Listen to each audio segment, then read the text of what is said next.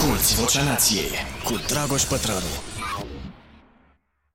Hei, dragile mele, dragii mei, bun venit la Vocea Nației, episodul cu numărul 186. Trec direct la subiect. Sunt deseori întrebat care ar fi prima carte pe care aș începe să o citesc azi, dacă ar fi să o iau de la zero în dezvoltarea mea personală, sau dacă abia acum aș începe activitatea asta de a citi.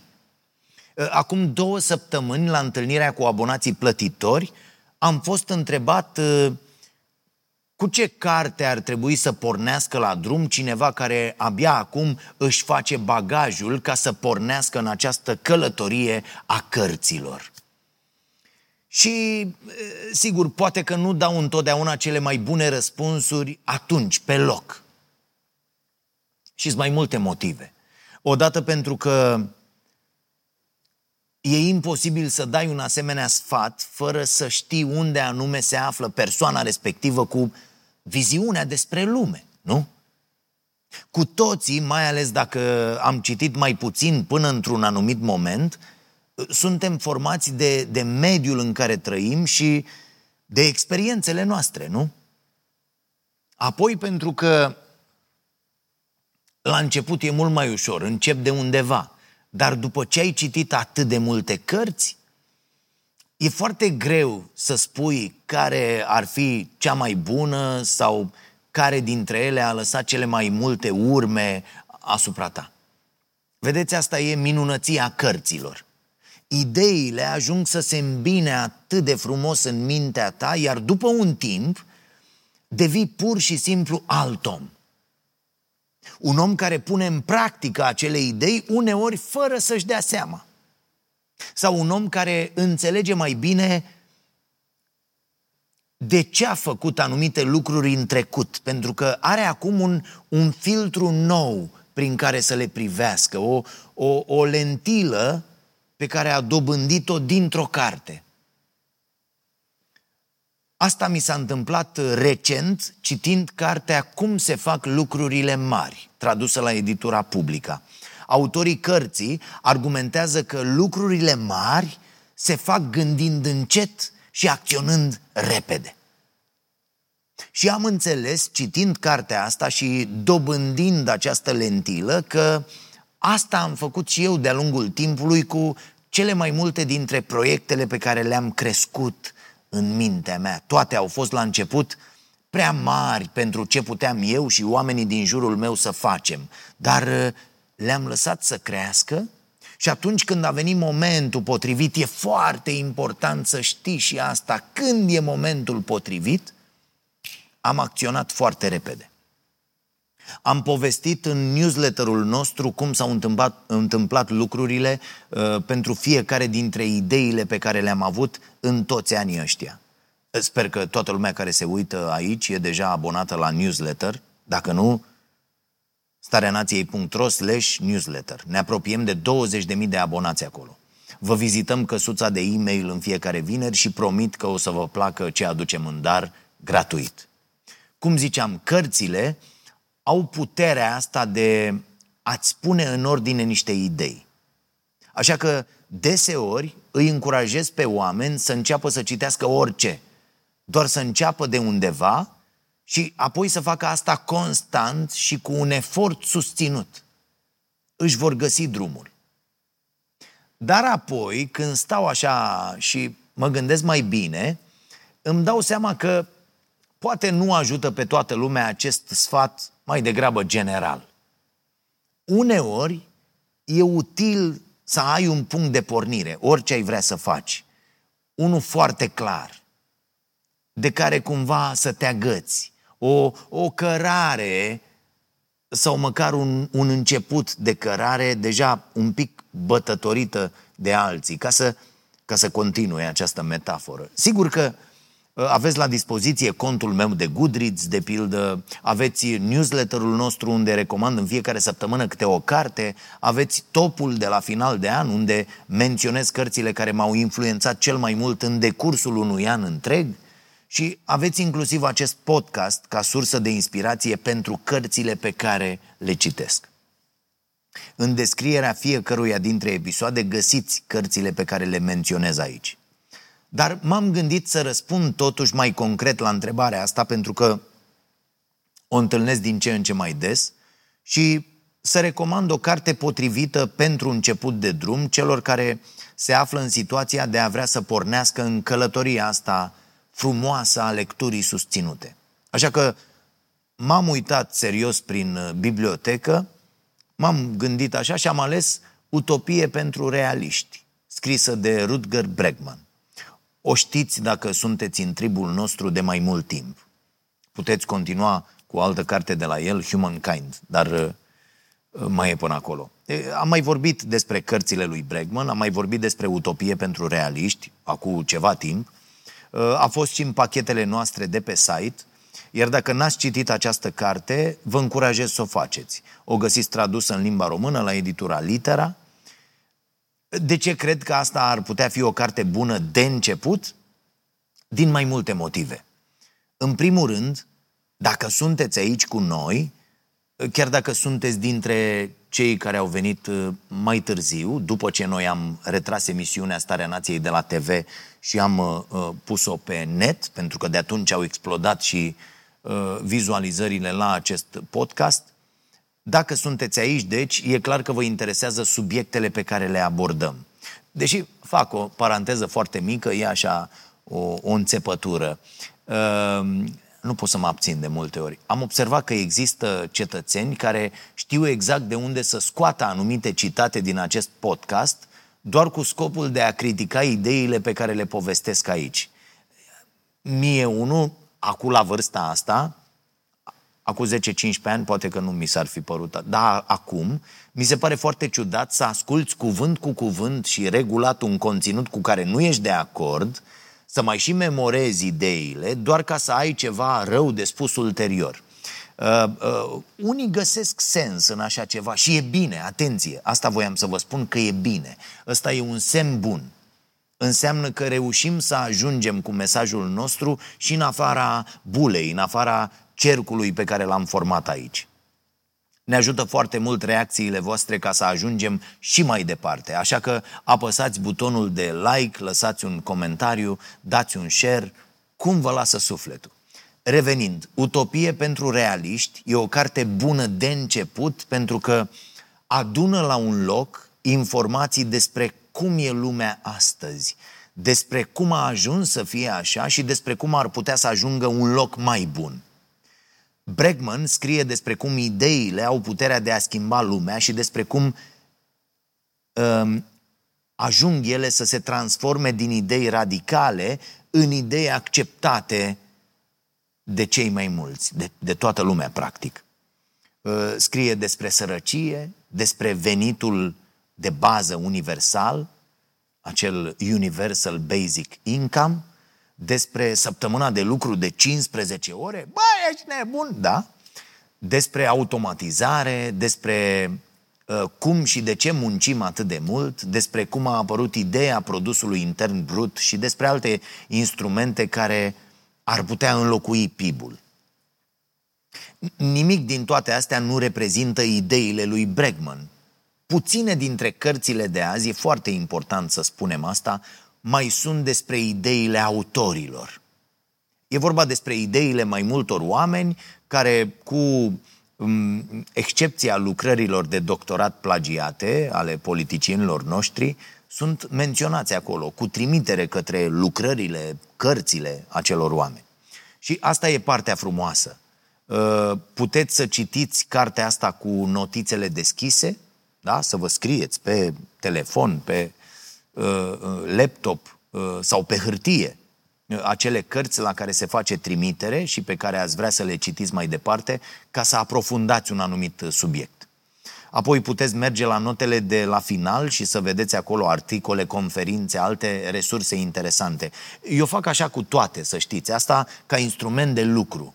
Pentru că văd că foarte mulți tineri Uh, și, și nu neapărat tineri sunt interesați să, să meargă pe acest drum, să se provoace astfel în fiecare zi citind.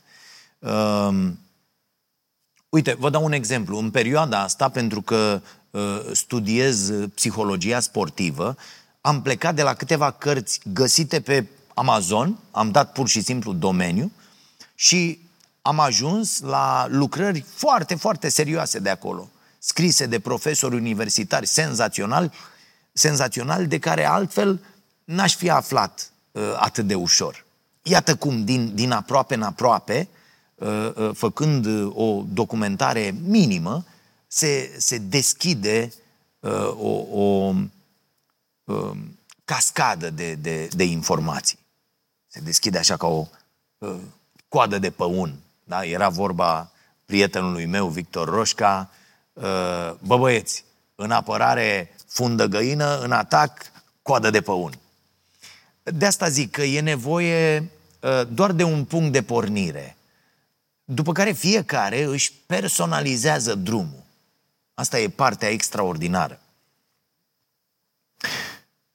Apoi, uh, puteți să-i căutați uh, pe acei autori sau pe specialiști în anumite domenii care vă interesează și să vedeți cum se exprimă, ce au de zis. De unii o să vă placă, de alții nu.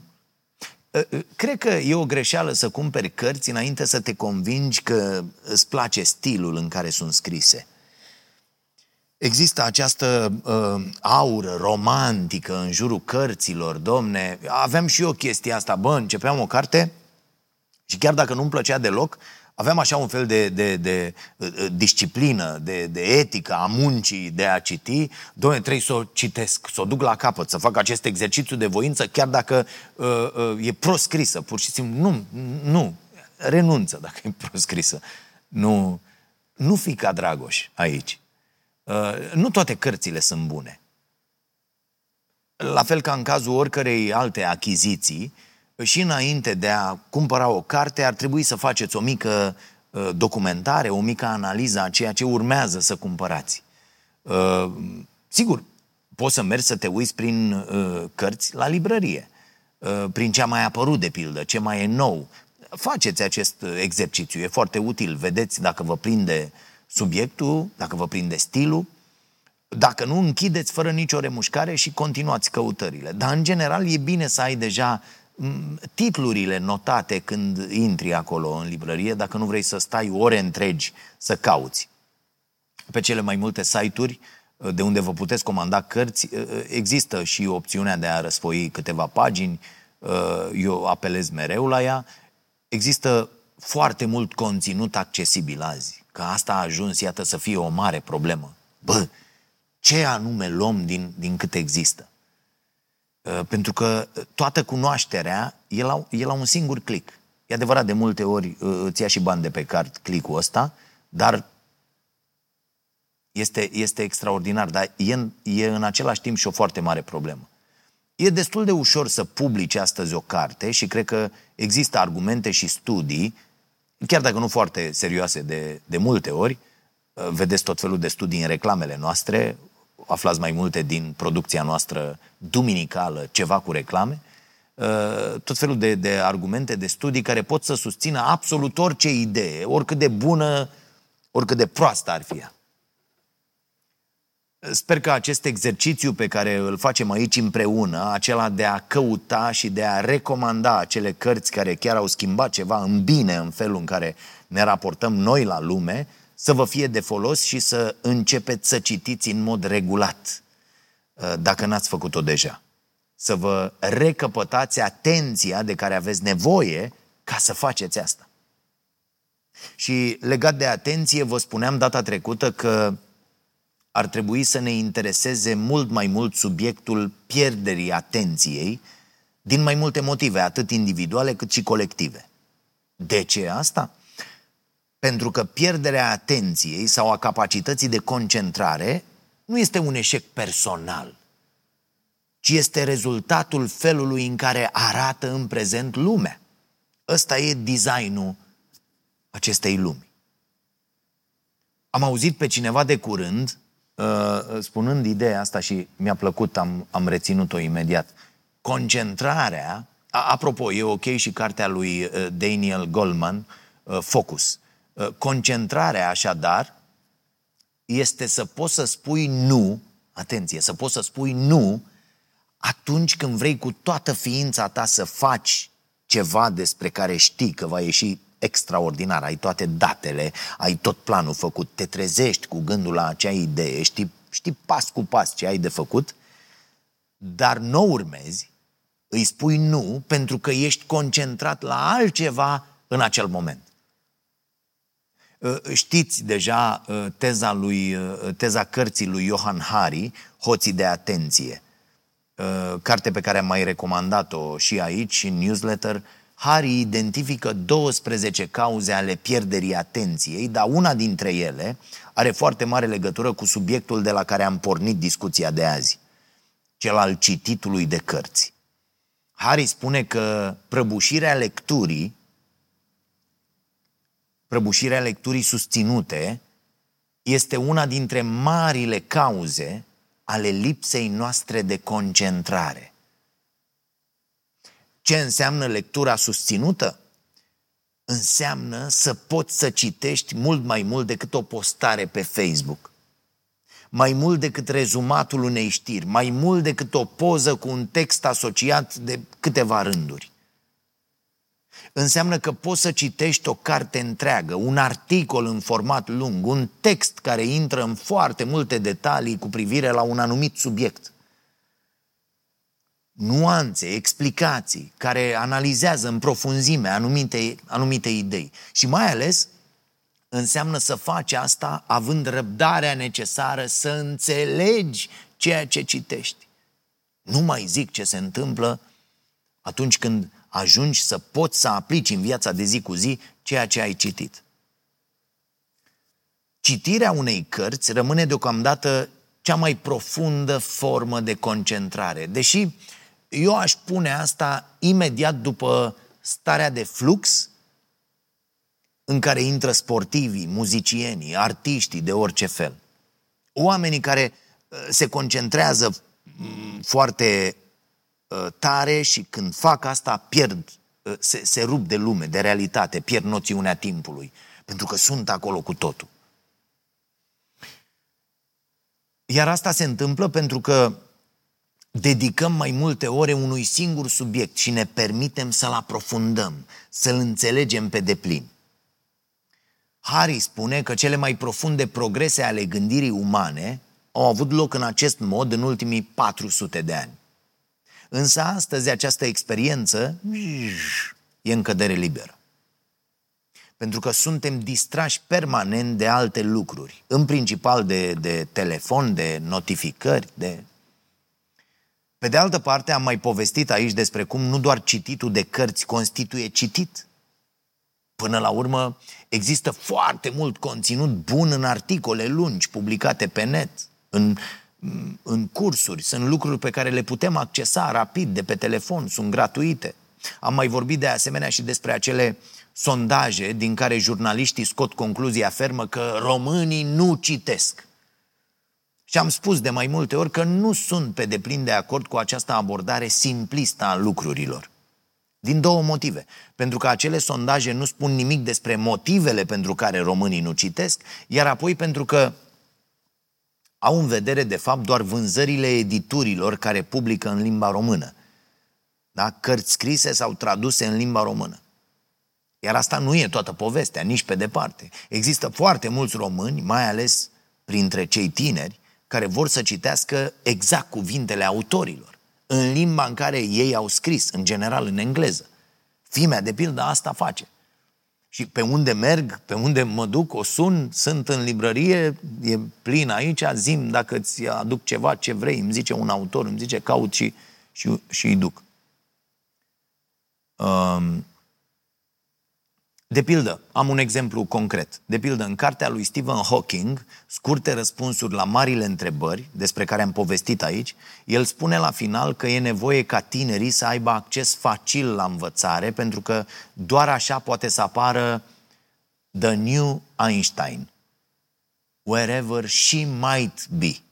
Adică noul Einstein, oriunde ar fi ea. Foarte, foarte important această punere în cuvinte oriunde ar fi ea, următoarea Einstein. Pentru că în modelarea viitorului trebuie să avem mai multă grijă ca toți copiii, băieți și fete, să aibă acces echitabil la învățare. Ei bine, în traducerea în limba română a cărții, ideea asta s-a pierdut complet. Cuvintele lui Hawking în limba română sună așa. Doar așa poate să apară noul Einstein, oriunde s-ar afla.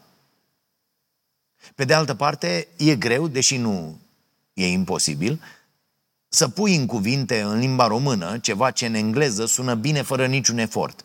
Vedeți, limba engleză este una cu gen natural, adică substantivele care desemnează persoane sunt neutre din punct de vedere al genului. Limba română e una cu gen gramatical. La noi fiecare substantiv are un gen. La fel e și în limba germană, de pildă. Așa că poate să fie complicat să traduci unele idei dintr-o limbă în alta. Tot mai mulți autori aleg acum să folosească termeni feminini în textele lor ca să mai acopere din tot conținutul cu puternică înclinație de a masculiniza profesiile, de exemplu.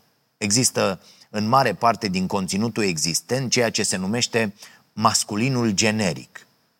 Și noi scriem așa de cele mai multe ori în materialele pe care le lucrăm pentru emisiune uh, uh, și chiar pentru acest podcast, pentru că a devenit un automatism. Și probabil că și voi în vorbirea directă faceți asta. Spuneți doctor, deși vă referiți la o femeie. Pentru că așa am fost obișnuiți.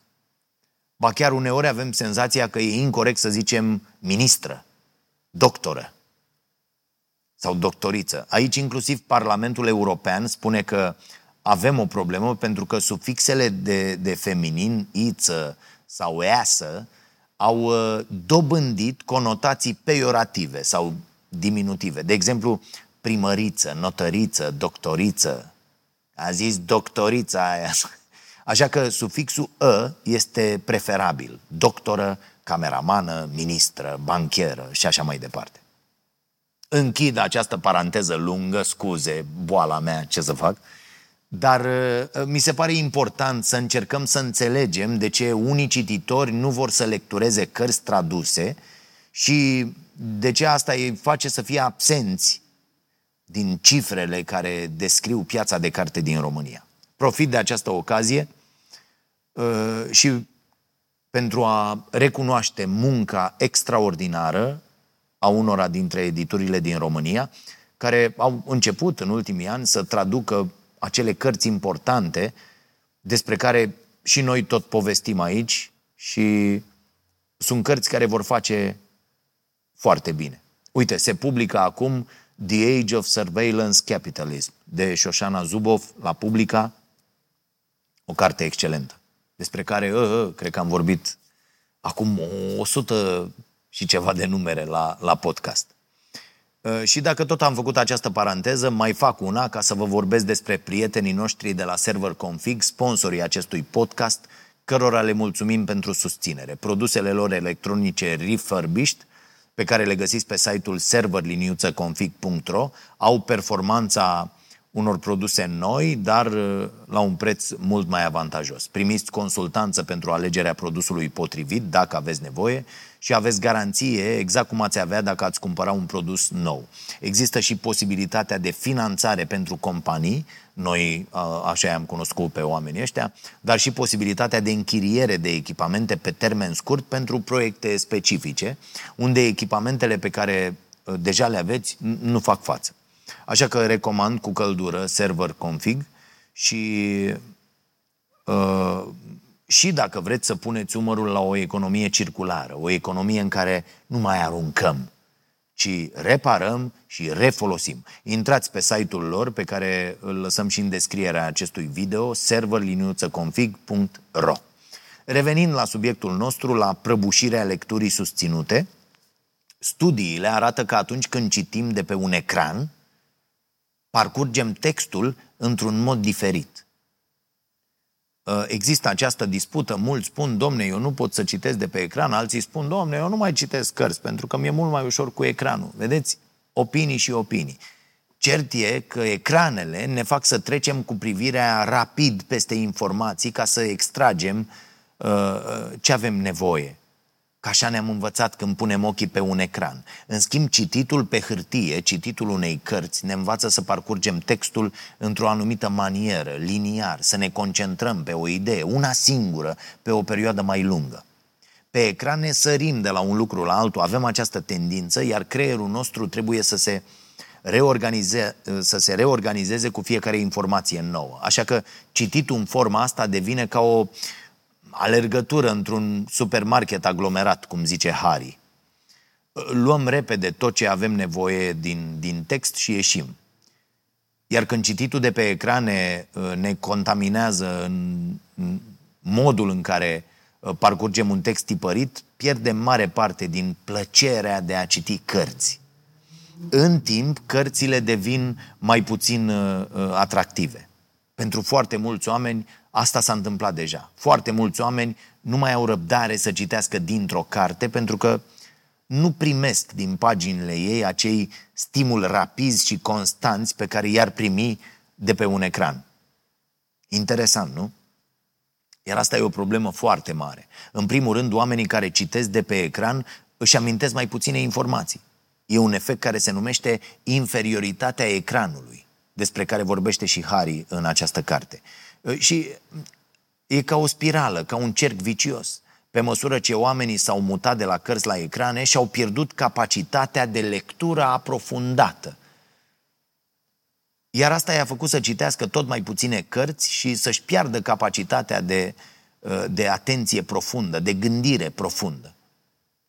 E ca atunci când te îngrași și devine tot mai greu să faci sport, nu? Cam așa stau lucrurile și în situația asta.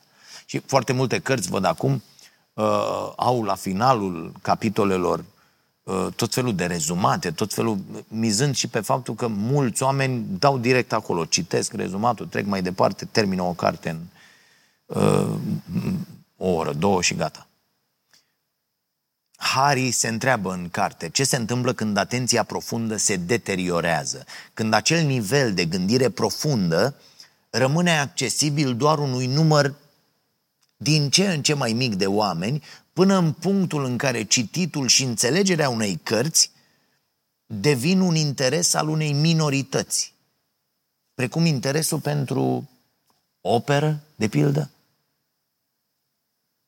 Interesant din nou, nu? Gândiți-vă la fiecare mediu nou pe care îl folosim ca să experimentăm lumea, ca la o pereche de ochelari cu lentile și culori diferite. Când începi să te uiți la televizor de pildă, începi să vezi lumea așa, cu dimensiunile alea croite de televizor. De asta atunci când oamenii îmi spun că află de la noi, de la emisiunea Starea Nației, ce se întâmplă în România, le răspund că nu, nu, nu, nu, asta e complet greșit. Noi arătăm la Starea Nației doar o, o mică parte din lucrurile care se întâmplă în țara asta și arătăm acele lucruri folosind o anumită lentilă lentila umorului prin care sancționăm derapaje, abuzuri. E un demers foarte serios, dar ține de derapajele de la democrație, de abuzul de putere, de sancționarea acestor chestiuni. Însă ce arătăm noi nu e tot ce se întâmplă. Se întâmplă și multe lucruri foarte bune, dar care nu fac obiectul analizei noastre, pentru că noi ne-am ales o anumită felie. E simplu. Presă, până la urmă, înseamnă să publici ceea ce alții nu vor să fie publicat, discutat, scos la lumină. Restul e PR. Apoi, când folosim o platformă socială, mediul de acolo ne învață că cel mai important lucru e să nu cumva să ne concentrăm, concentrăm prea mult la un singur, la o singură chestiune. Să trecem repede prin toate informațiile. Învățăm că lumea poate fi înțeleasă și din titluri, declarații scurte, comentarii, da? Clickbait-uri, din reacții rapide. Uite, dacă punem titluri inspirate emisiunilor noastre, atunci când le dăm drumul în lume, ele sunt văzute de mai mulți oameni. Ceea ce e destul de aiurea, nu? Un conținut mult mai bun cu un titlu mai puțin bun, n-are tracțiune. Iar cel mai important lucru pe care îl învățăm e că, din păcate, avem această nevoie să adunăm oameni uh, care ne laudă și care sunt de acord cu tot ce spunem. Mesajul principal de pe platforme e că viața noastră există doar ca să fie arătată celorlalți. Și nu oricum, ci întotdeauna în cele mai bune ipostaze ale ei. Toate astea adunate ne fac să ne deconectăm uh, uh, de, de lume și de noi înșine. Ne fac să uităm că realitatea e cu totul alta. Viețile noastre arată cu totul altfel decât le prezentăm noi pe internet. Lumea e complexă, are nevoie să fie explicată pe larg și cu foarte multe detalii. Nici o realitate nu poate fi cuprinsă într-un comentariu de câteva rânduri, într-o postare. Avem nevoie de atenție constantă și profundă ca să analizăm cu răbdare și calm tot ce se petrece în jurul nostru. Nu primim așa ceva de la platforme. E amuzant și că, mă rog, atunci când publicam eu în fiecare zi de 30 de ori pe rețele, și mă bucur extraordinar că am reușit să, să renunț la treaba asta, uh, uh, scriai ceva, trebuia să scrii puțin ca să vadă lumea, să citească și uh, eu de multe ori scriam ceva mai mult, dar toți se trezeau vreo 30-40 să scrie acolo, domne, dar n-ai spus și că nu știu, păi n că dacă spuneam și aia și aia și aia, scriam o carte. Asta e o postare, da. Mediul este mesajul, știți, asta uh, este invocat acest citat de Harry în carte. Dacă astea sunt mesajele transmise de, de televizor și de platforme, atunci care sunt mesajele din cărțile tipărite? Păi, să ne gândim logic, da? Încă se mai face logică la liceu. În primul rând, cărțile ne spun că dacă vrei să afli o poveste sau o idee, dacă chiar vrei să înțelegi ceva cu adevărat, ai nevoie să petreci niște timp făcând asta. Niște timp în care să te gândești, să te concentrezi. Apoi, cărțile ne învață că e foarte important să ne menținem atenția asupra unui singur lucru la un anumit moment, paragraf după paragraf, pagină după pagină, capitol după capitol, să fim acolo cu totul. Nu vi se întâmplă de multe ori când vă apucați de citit să reluați un paragraf de 10 ori? Normal că vi se întâmplă, ni se întâmplă tuturor. Ce înseamnă asta? Că nu sunteți încă acolo, că nu, că nu vă puteți concentra, că n-ați intrat încă în starea necesară. Vă zboară mintea în o sută de direcții. Iar cel mai important lucru, cred eu, e faptul că o carte te poate învăța să te gândești serios la cum trăiesc și la ce gândesc alți oameni. Fie asemănător ție, fie complet diferiți de tine. Iar asta e ceva de care avem mare nevoie în aceste vremuri. Pentru că de cele mai multe ori suntem complet orbi când vine vorba despre viețile celor din jurul nostru. Când citești un roman, de pildă, da? ficțiune, te, te cufunzi în, în povestea altcuiva, intri cu tot într-o altă situație socială, îți imaginezi poveștile de viață și experiențele altora. Ești acolo, cu ei. Pentru că ai timp să faci asta, îți oferi timp pentru asta. Nu mai e nimic altceva acolo. Altceva pe pagină, să-ți atragă atenția, să ai, ai timp să observi detaliile, să vezi cum e construită o persoană, să lași informațiile să se așeze. Uite, eu sunt încă sub vraja celor peste 2000, cred, de pagini uh, pe acolo ale seriei Shantaram de Gregory David Roberts, senzațională carte. Recomand cu căldură cele trei volume. Ficțiunea e un fel de gimnastica a empatiei, spune Harry. Uh, avem vieți destul de scurte, foarte scurte, cu posibilități limitate. Dar atunci când citim ficțiune bună, putem să extindem cumva aceste posibilități și să înțelegem viețile interioare ale altor persoane, trăirile lor. Nu se întâmplă același lucru atunci când citim non-ficțiune. Non-ficțiunea are alt rol uriaș, ne îmbogățește cunoștințele, dar uh, nu are și efectul ăsta de dezvoltare a empatiei. O confirmă studii științifice, atenție, pe care Harry le, le descrie foarte bine în carte. Așa că dați-le copiilor voștri să citească ficțiune. Citiți și voi ficțiune, ceea ce eu recunosc nu prea făceam până acum vreo 10 ani. Eram tare prost, da. O să învățați mult mai bine să înțelegeți emoțiile altor oameni, să fiți mai empatici și în cele din urmă să vă recăpătați atenția. Empatia este una dintre cele mai complexe forme de atenție, zice Hari.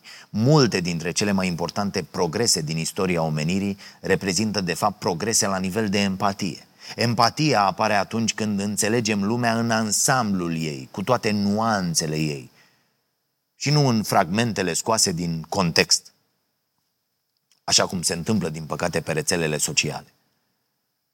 Dacă ne expunem la povești complexe despre viețile interioare ale unor oameni pentru perioade lungi, în timp asta ne remodelează și nouă conștiința. Devenim, cum spuneam, mai empatici, mai receptivi, mult mai înțelegători, răbdători.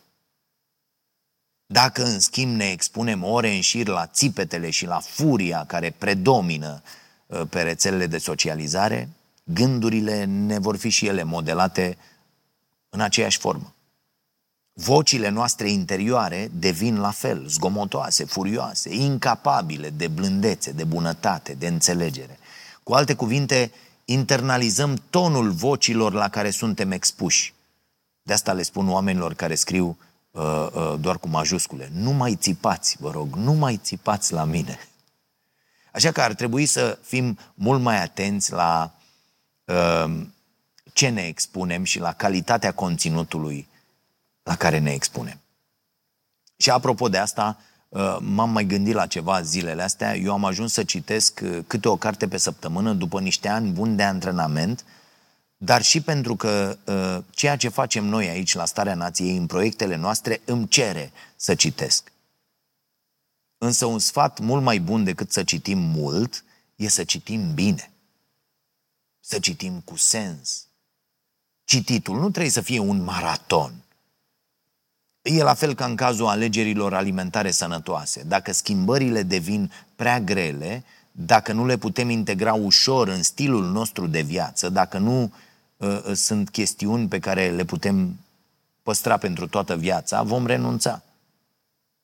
E important să ne bucurăm de fiecare reușită. Mulți dintre voi mi-ați spus de-a lungul timpului că ați adunat o listă întreagă de cărți recomandate de mine, uh, unii le-ați și cumpărat, îmi trimiteți poze, scopul e să le și citiți. Și mai ales să le citiți cu drag și cu sens. Să vă schimbe viața, nu ca să bifați așa un obiectiv, un număr de cărți citite pe an și atât. De asta am și ales să le răspund astăzi celor care mi-au cerut o recomandare concretă de carte cu care să pornească la drum. Dacă ați deschis mai târziu, am recomandat Utopie pentru realiști, scrisă de Rutger Breckman. Nu e o carte ușoară, nu e nicio carte grea, e doar un punct de plecare. De unde o puteți lua în mai multe direcții. Dacă vreți să contraziceți ceea ce citiți la Bregman, puteți să uh, încercați orice carte de la un tâmpit. Robert Kiyosaki, de pildă. dacă vreți să o luați înapoi, dacă vreți să o luați înainte, uh, puteți să mergeți la Jason Hickel, de pildă. Mulți dintre noi vrem să citim și ca să dăm mai departe informațiile pe care le acumulăm, ca să avem discuții interesante la următoarea întâlnire cu prietenii sau ca să bifăm vreun scop viitor. Și e ok și așa. Dar uh, Olivier Burkeman, cel cu 4.000 de săptămâni, uh, spunea o chestie foarte faină. Fiecare idee cu care ne întâlnim în conținutul pe care îl uh, consumăm modelează într-o oarecare măsură felul în care privim lumea. Iar asta se întâmplă indiferent dacă reținem sau nu în mod conștient ceea ce am citit sau auzit și indiferent dacă putem să uh, transmitem sau nu mai departe informația în cuvintele noastre. Cel mai important lucru este ca ideile și informațiile pe care le învățăm să se reflecte în felul în care ne purtăm cu cei din jur și în felul în care alegem să ne trăim viața. Sigur că nu trebuie să ținem minte chiar tot ce citim sau tot ce auzim în podcasturi ori conferințe. Eu, eu am episoade ale unor podcasturi pe care le vizionez de 7, 8, 10 ori, cum ar fi seria de la Huberman's Lab, uh, guest series cu doctorul Andy Gelpin. Sunt șase materiale între două ore jumate și patru ore jumate și cred că am vizionat fiecare material luând notițe de cel puțin șapte, opt ori. Ehm, să uiți e un filtru, mai zice Burkeman. Când ceva ce citești sau asculți rezonează cu tine suficient de mult încât să-ți amintești fără efort, asta înseamnă ceva. Înseamnă că ceea ce ai citit se conectează cu ideile și experiențele tale într-un mod relevant. Așa că luați în considerare să petreceți timp cu o carte doar de dragul acelei jumătăți de oră sau de dragul acelei ore în care vă simțiți bine făcând asta. Iar în procesul ăsta, chiar și fără să vă dați seama, veți deveni niște oameni mai empatici, mai informați, care nu își lasă atenția să fie furată. Ăsta e și un alt motiv pentru care vrem să păstrăm acest podcast în forma de acum, în care vorbim despre un singur subiect pe larg, din mai multe perspective. Pentru că există suficient conținut croit ca să perpetueze fragmentarea atenției. Dacă putem să contribuim într-o formă oricât de mică la refacerea atenției, o, o să continuăm să facem asta.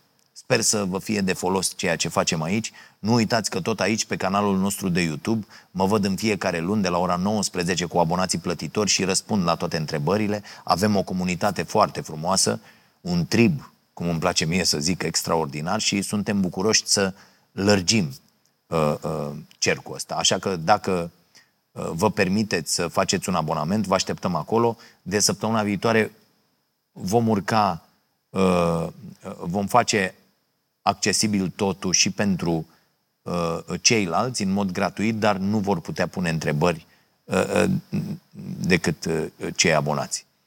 Ne ajută și pe noi foarte mult toate lucrurile astea și sunt convins că o să vă ajute și pe voi apartenența la, la tribul nostru. Iar dacă nu vă permiteți susținerea financiară, ne ajută mult să reacționați cu like-uri, comentarii, share la materialele noastre. Ehm, suntem recunoscători pentru toată susținerea în toate formele ei. Ok, să vă fie bine, iar apoi, dacă puteți, să le faceți bine și celor din jur.